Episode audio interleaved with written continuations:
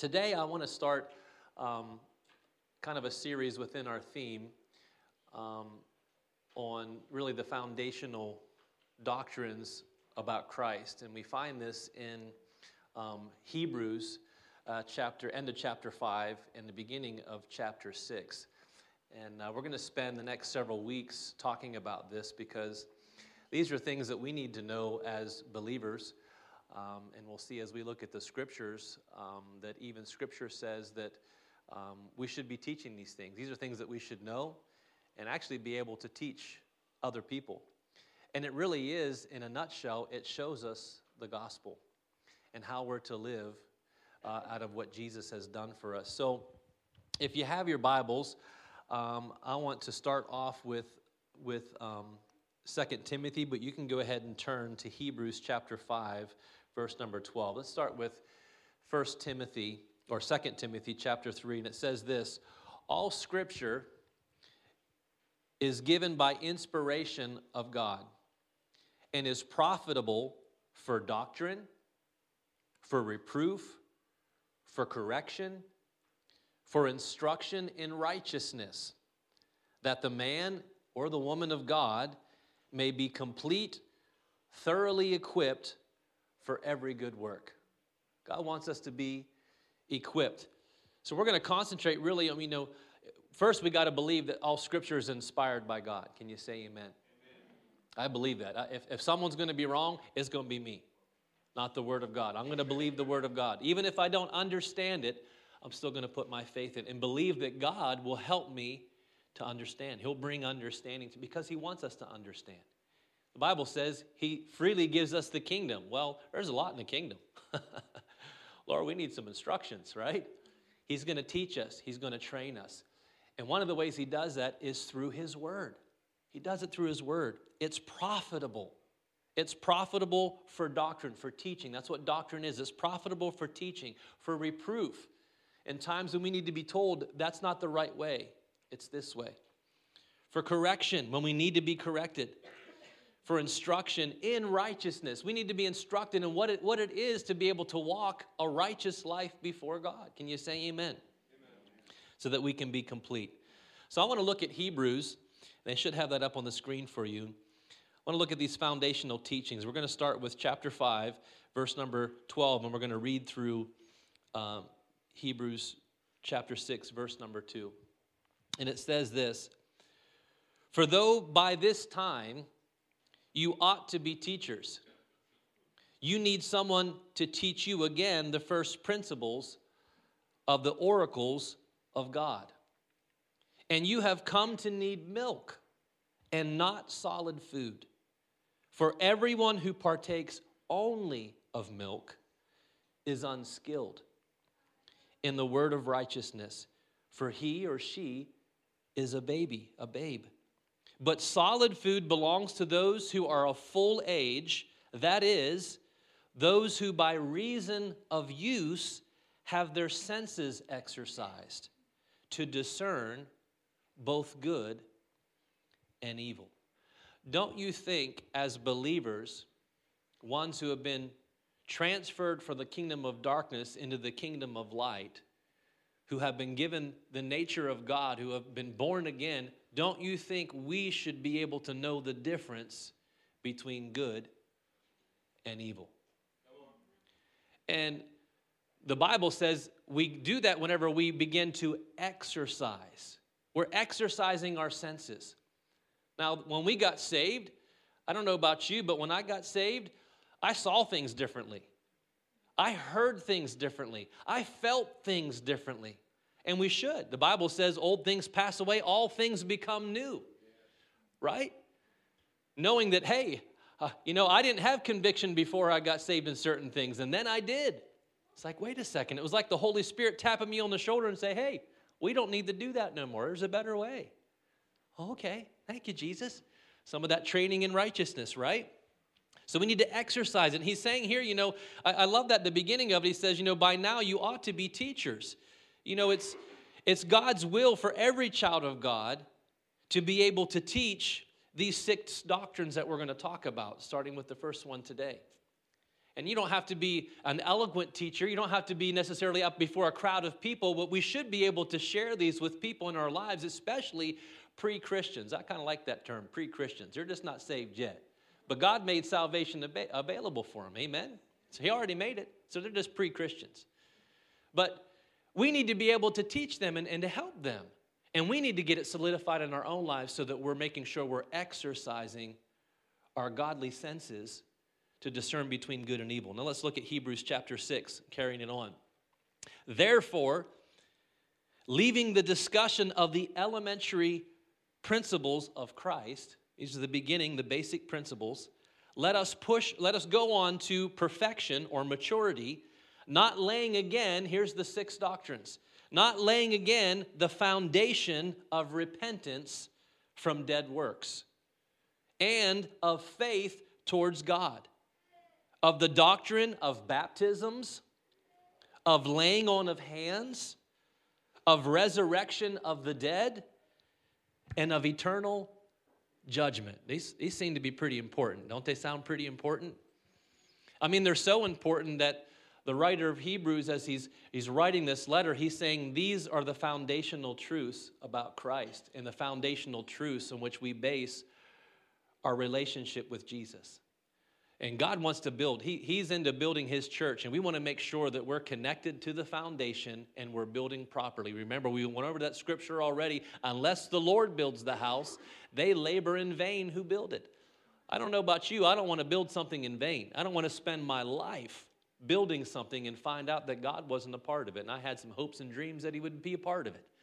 No, we're going to do things His way. Amen?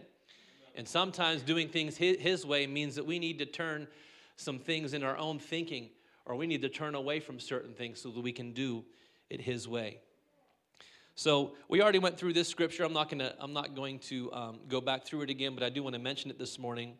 Uh, in, in Corinthians 3 or 3:11 where it says that you know no man can lay a foundation other than the one that has already been laid which is Christ Jesus.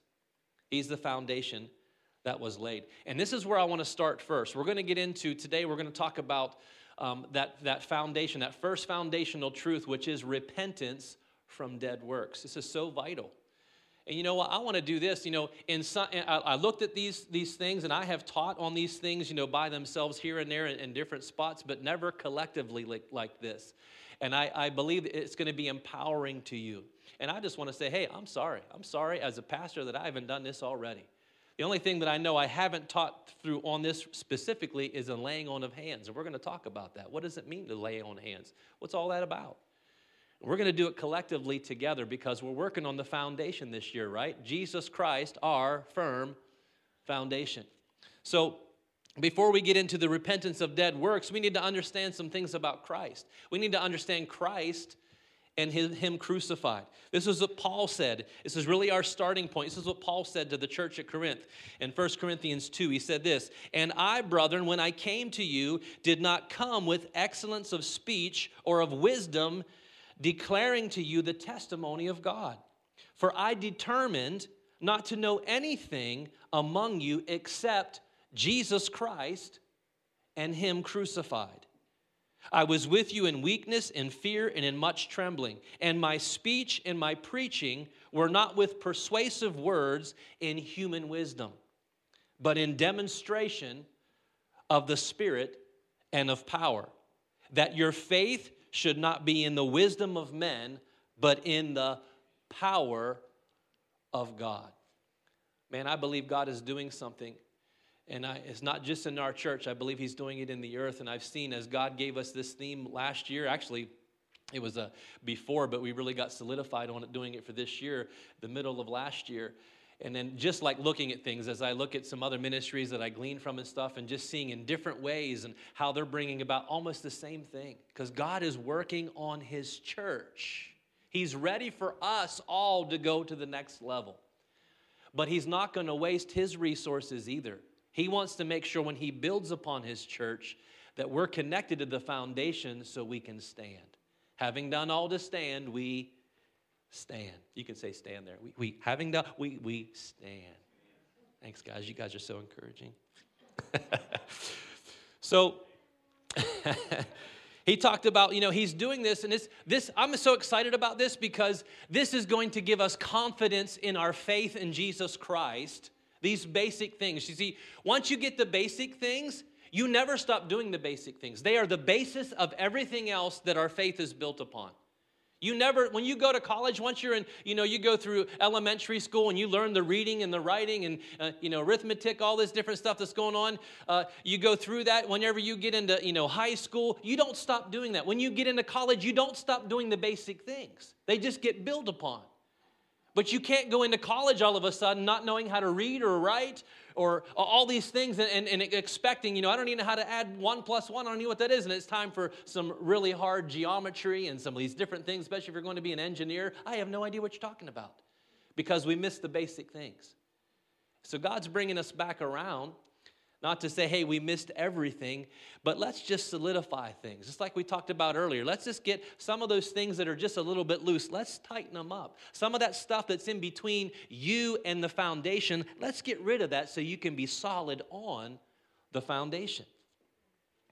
And Paul's he, he gets excited about this too because he said in Romans 1:16 he says the gospel of Christ is the power of salvation. It's the power of God to salvation for anyone who will believe. And when we look at that word salvation, it doesn't mean just saving from our sins. It means saving from our sins, but it also encompasses that word encompasses everything that we need healing and deliverance and soundness and wholeness. Everything. It's a completeness that He did for us. So if we want to present the gospel, there's four things that we need to know about the gospel. I'm going to give these to you real quick and then I'm going to expound a little, just a little bit upon them. One is the creation of people. We need to understand the sin of people, Jesus' substitution for people, and then our restoration. So we need to understand this as believers that when God created, sometimes we forget, we get in the church and we just forget about this. God created people perfect. Adam and Eve were perfect. There was no sin, there was no sickness, there was no disease. They had the righteousness of God.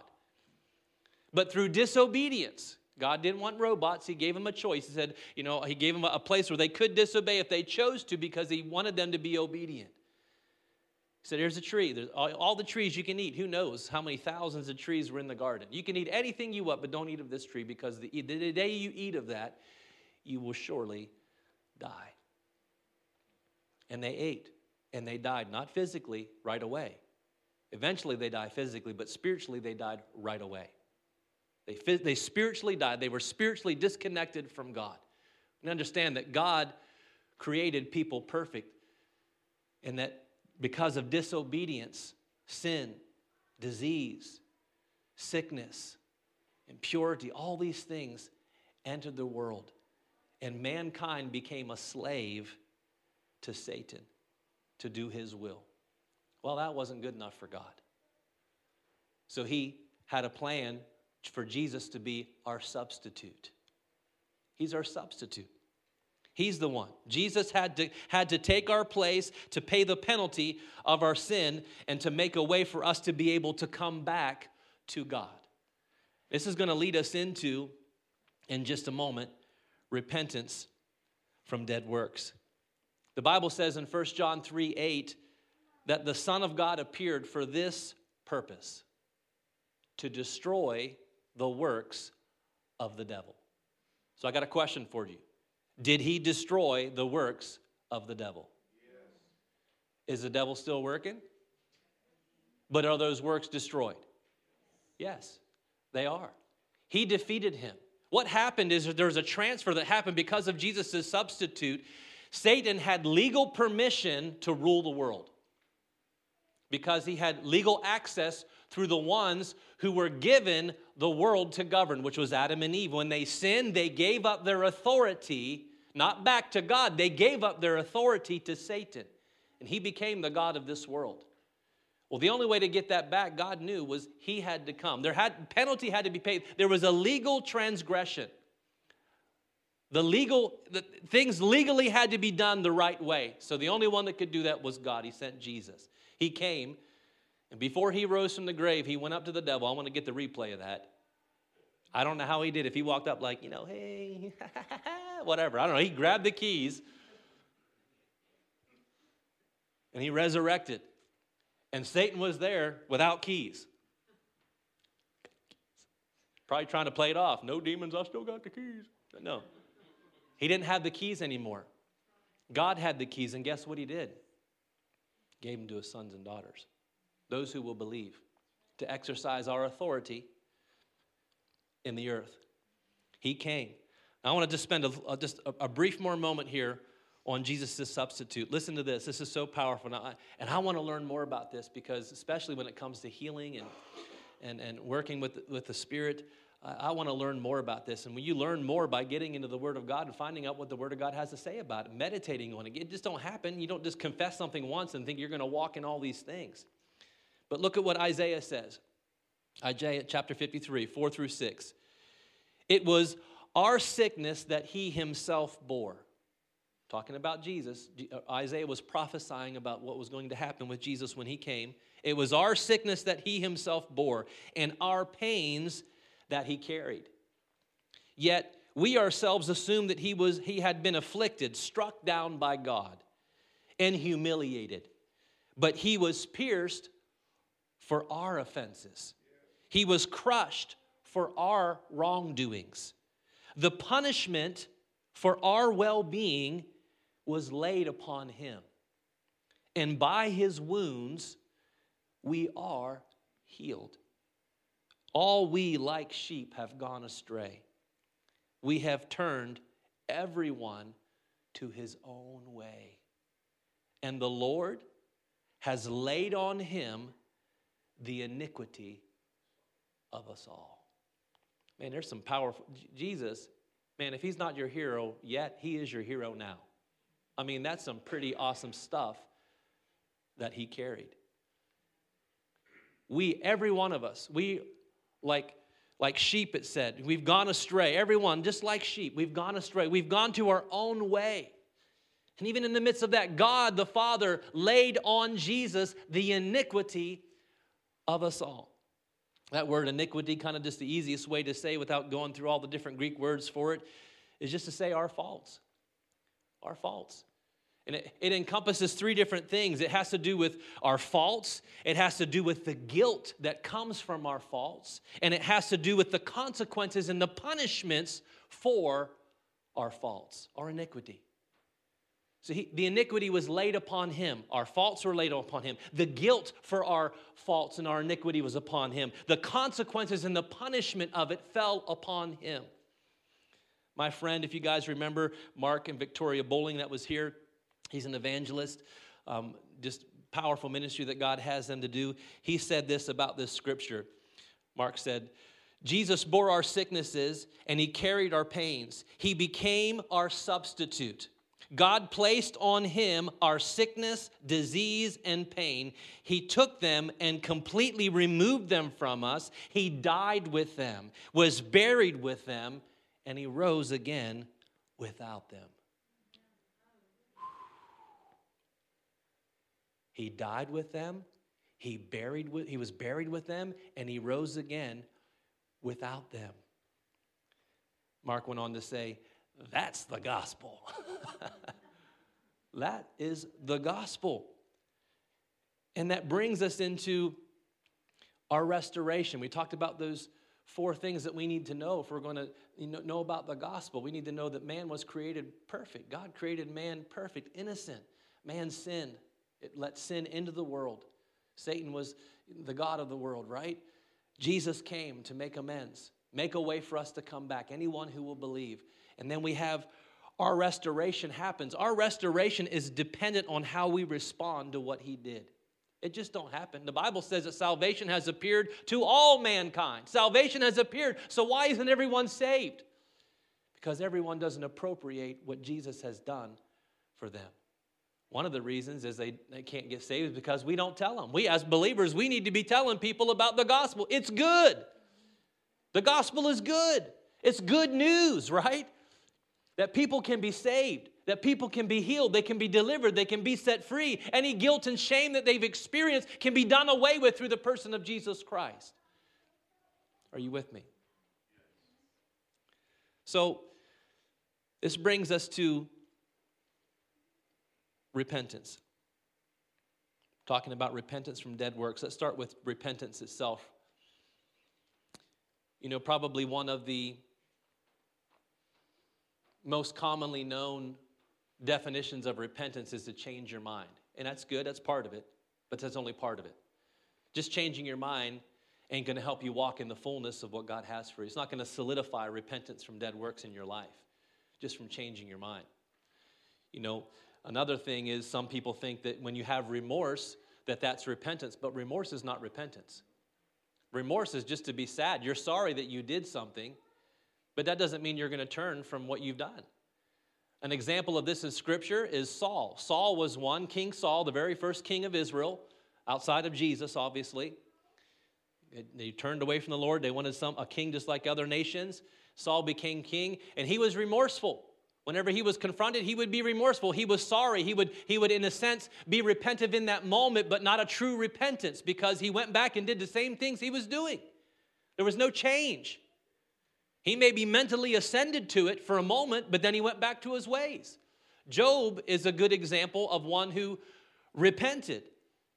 You know, he things were happening to him and, and he had a, he had an idea of what Jesus was like or you know what God was like and and then when God rebuked him and told him he actually changed everything about himself. He said, "I knew of you only by the hearing of the ear, but now I have seen you and I repent in sackcloth and ashes." And he changed his life, not just the way that he thinks. So, repentance, true repentance, encompasses three things. Number one, a change of mind. You got to have a change of mind. Yeah, you got to you got to know you're changing your mind, but it's just more than just changing your thoughts about it. You have to change your feelings about it. How you feel about it. You're also changing in purpose. It's your purpose, your direction, where you're going to go. It's not just saying in my mind, yes, I, I know this. No, there's a complete change in your person from your ways unto God's ways. It's that change. You inwardly change your mind, your purpose, your attitude, and feelings towards sin and your ways, and then turn towards God. And the results of that is outward change of action. Just because you do actions doesn't mean people can, for a while, you can sustain what looks to be like repentive actions for a season by outward actions, but you can't sustain it without true repentance. Because true repentance will be of your mind, of your soul, your emotions. You're, you're looking at things differently, completely now. Let's look at a couple things that uh, Jesus said about repentance in Mark chapter 1, 14, it says this Now, after John was put in prison, Jesus came to Galilee, preaching the gospel of the kingdom of God. Here's a great teaching if you want to do it yourself, a great study, I could say, is you go in and you look the difference between, uh, you know, just when the gospel is preached or when it specifically says the gospel of the kingdom is preached. When it, when it talks about Jesus, it's always the gospel of the kingdom. Paul will talk about that too. There were things that were going on. But he says, He began to preach the gospel of the kingdom and saying, The time is fulfilled and the kingdom of God is at hand. Repent and believe in the gospel. What's the gospel? We already went through this about Jesus. Man was perfect, man sinned. Jesus is our, our substitute. And we have restoration as we're putting those things into practice. Remember, by reason of practice, we exercise ourselves between what's right and what's wrong. Jesus said, Repent, change, and believe, turn to God in the gospel. According to Jesus, everyone needs to repent.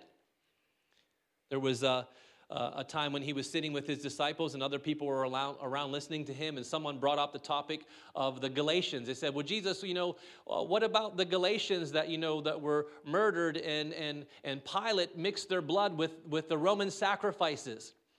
And then and the other brought it up, and you know, what about the, the, the tower at Siloam that fell upon the 18 people? And Jesus said, Do you think because these things happened to them that they're worse sinners than anybody else? And he answered himself. He said, No, they're not. But unless you repent, you will also likewise perish. Everyone needs to repent. Repentance is actually the first response to God from a sinner. Every one of us, that was our first response to Him, was to repent. If repentance is genuine, there will be fruit produced that proves that repentance, not perfection, fruit. In that same story where he was talking about the Galatians and, and the, the tower that fell upon the 18, he went on the very next verse, he, he began to tell a parable just about the fruit that's needed for repentance. He talked about this farmer that went to his farmland and he's looking at the trees and he saw this one tree. Everything else is producing fruit, and this one tree is not producing fruit. So he told the farmhand, he said, Take this tree and get rid of it. And the farmhand said, No, master. Let me, let me give it one more year. Let me dig around it and let me help it. Let me fertilize it. Let me give it a little extra care. And if it produces fruit, good. If not, then we'll take it out.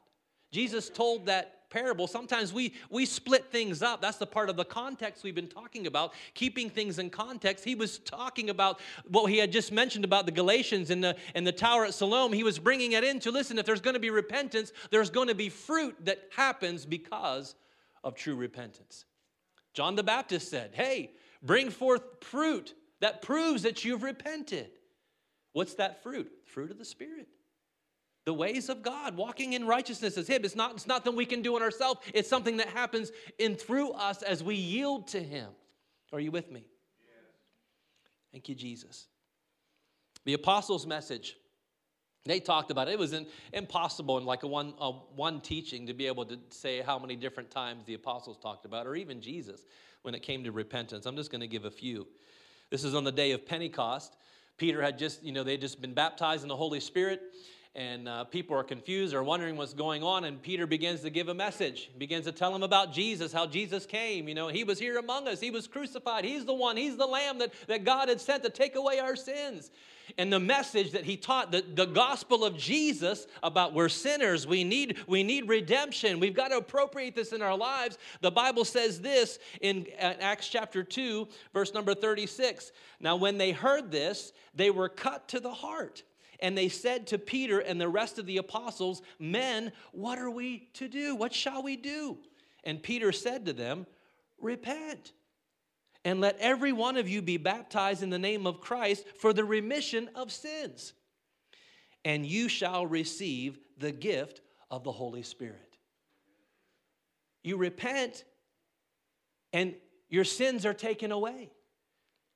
Says it again another time. Peter Peter comes in. This is after, um, after they healed the man at, um, in the gate beautiful, the guy, you know, that was, that was a cripple there. And people were coming, and he, he began to teach them again and say, listen, you know, you're the ones that, that put Jesus to death on the cross, you know, and our leaders there, they did all this stuff. And he begins to preach the same gospel. If you go through the book of Acts, you see when they're laying it out, they lay forth almost these four things. It's like there's everything that, that happened up to this point, what Jesus did, and our responsibility. Over and over, it's beautifully laid out between the apostles when they're teaching in the book of Acts.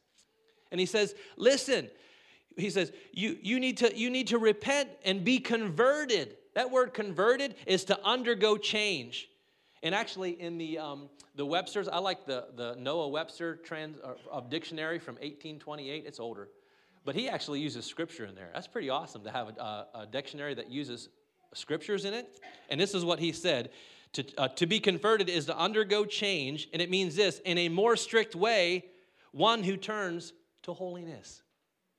He'll give scriptures. He actually brought up this scripture about being converted inside the dictionary. I was like, I like a dictionary like that. Thank you, Jesus. So repent, therefore, and be converted that your sins may be blotted out. So just because we say something, you know, we have what we known as the sinner's prayer, we say a prayer doesn't mean things changed.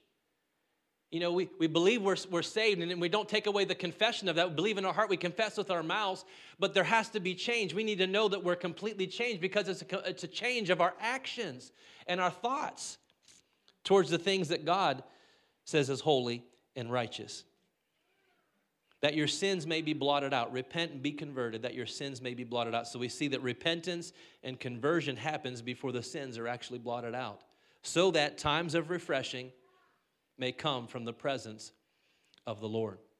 So that's repentance. It's a change of mind, it's a change of your feelings, of your actions, your purpose. You're changing from what I think is right to what God says is right. Got to be got to be careful because You know, just like it was in, in the book of Judges, you know, there's these scary scriptures that are in there that says, and the people did what was right in their eyes. When we do what's right in our eyes, we will continue to be the sheep that just keep walking astray. Amen. We don't want to do things that are right in our eyes. We want to do things that are right in His eyes, and His eyes are the most important. So we're talking about repentance from dead works. So we kind of defined repentance. Now let's finish with dead works. What are dead works? Well, there's two things I'm going to look at. Generally speaking, a dead work refers to any deed that produces death. Any deed that produces death. I mean, scripture shows us, you know, any work not based on truth is going to produce death and bondage. And here's a scripture, so many scriptures we could use. I'm just going to pull this one out. This is Ephesians uh, chapter, chapter 5, verse 3 through 8. And actually, before I get into that, Ephesians 2 1 says, Before we were made alive in Christ, we were dead in our transgressions and our sins. Before we were made alive. And these things that we're going to read through, a lot of us were involved in this, but we've been saved and sanctified. Amen. So here's Ephesians 5 3 through 8. It says this Let there be no sex sin, impurity, or greed among you. Let no one be able to accuse you of such things dirty stories foul talk, and coarse jokes. These are not for you. Instead, remind each other of God's goodness and be thankful. For you can be sure of this the kingdom of Christ and of God will never belong to anyone who is impure or greedy. For a greedy person is really an idol worshiper. He loves and worships the good things of this life more than God. I want to point something out here. It's kind of interesting. He first talks, starts talking about sex sin, impurity, and greed. And impurity involves all types of sex sins, as well as homosexuality. All those things are going. You can look for yourself when you begin to look that up. But he starts talking about sex sin, impurity, and greed. Then he goes down and he just talks about greed and impurity. And then he just talks about greed. It's like he's like going down. And really, the whole thing, all the sin comes down to greed. Why? Because we're doing what we want to do, not what he wants to do. And that's why he fi- finalizes it by saying, listen, a greedy person is really an idol worshiper. He loves and worships the good things of this life more than God. Don't be fooled by those who try to excuse these sins, for the terrible wrath of God is upon all those who do them. Don't even associate with such people. For though once your heart was full of darkness, now it is full of light from the Lord, and your behavior should show it. Amen. You know, Paul, uh, he was known as the, the apostle to the Gentiles. And everywhere he went, he taught on this. He, he was like, you know, teaching people to turn from idolatry to God, turn from these dead things and turn to God.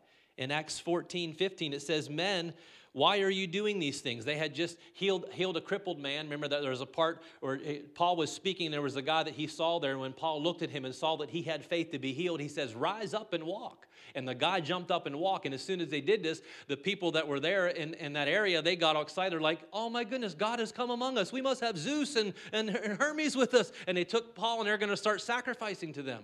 And Paul's like, no, no, no, no, no. Whoa, whoa, whoa. What are you doing? That's where we come into the scripture. Where was I at? Right there. Men, why are you doing these things? We also are men with same nature as you, and we preach to you that you should turn from these things. What are these, these useless things? They're dead works. Turn from these dead works and to the living God. Here's the point you have to see things that Scripture says is wrong as wrong. And when you see that you're agreeing with Scripture, you have a change of mind, you have a change of feeling, you have a change of purpose. Amen? And we're not going out, we're not going out to point out everybody's sin. We're showing them that they don't have to stay in that sin. There's a better way for them through the, through the blood and resurrection of Jesus Christ. When it comes to the works of the flesh or sin, there must be a change of mind, feeling purpose towards it. And you say, I'm changing my mind about that. God is good, God is holy, this stuff in my life is no good, I'm leaving it behind and I'm turning to God. Now, when Paul, well, no, it wasn't Paul, I don't know if it's Paul. Some people think it's Paul, some people think it was uh, Tertullius, I think it was, or um, that wrote uh, Hebrews. The point of the matter is that Hebrew was really, Hebrews was really written to Jews that had been converted to Christ. So, um, dead works is turning from those things that we would do beforehand. You know, we just talked about some of those things that are in there, repeated many times in Scripture. But dead works is also uh, referring to performing any religious deed or work of the law in an attempt to earn favor with God and become righteous in His sight. Because the Jews, when they got saved, they were a lot of them were still trying to hold on to the law. We still got to do the law. We still got to do all these things and Jesus. And Paul's like, no.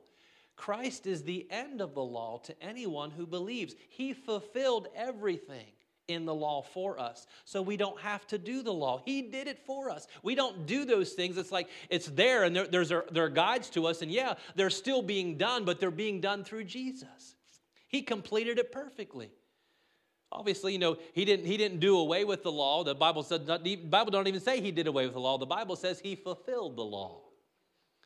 He fulfilled it because it was impossible for us to do it.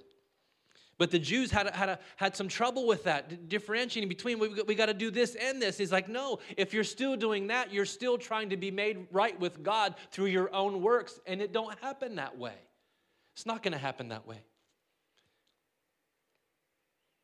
Acts 17:30 says this, God now commands all men everywhere to repent because he has appointed a day on which he will judge the world in righteousness by the man whom he has ordained, which is Jesus Christ. We must have his righteousness, not our own. You've heard me say this before. It's his standard, not ours. It's his standards. I, I, I like, I love that uh, quote from Andy Stanley. I said it a couple times recently, but you know, he says you have a choice to, to be able to choose Jesus, but once you choose Jesus, you don't have a, you don't get the choice of saying what serving Jesus looks like. That's not your responsibility. He's the one that sets the standard. Jesus is the standard. We want to do it his way. And we don't have to do it with works. Know, if we have a repentive heart, it's not going to be done in works. If we have a repentive heart, we're changing because we've been totally changed. We've been set free. He, he delivered us. He's helping us. He's here with us. You do it. A lot of times we just, it's that constant checking ourselves. Sometimes we can get in there. I can get in there sometimes, you know, because I did this, you know, and we got, no, that's, that's all pushed out the door. It's because of what He's done, nothing that we've done. It's not because you led 15 people to the Lord that you got special credits with God.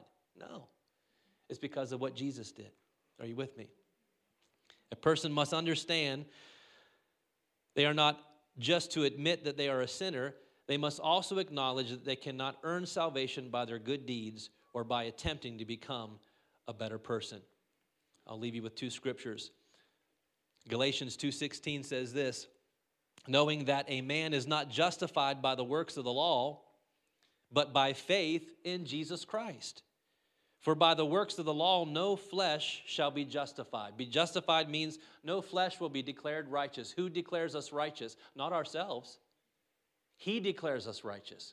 We can speak what He speaks, but He's the one who declares us righteous.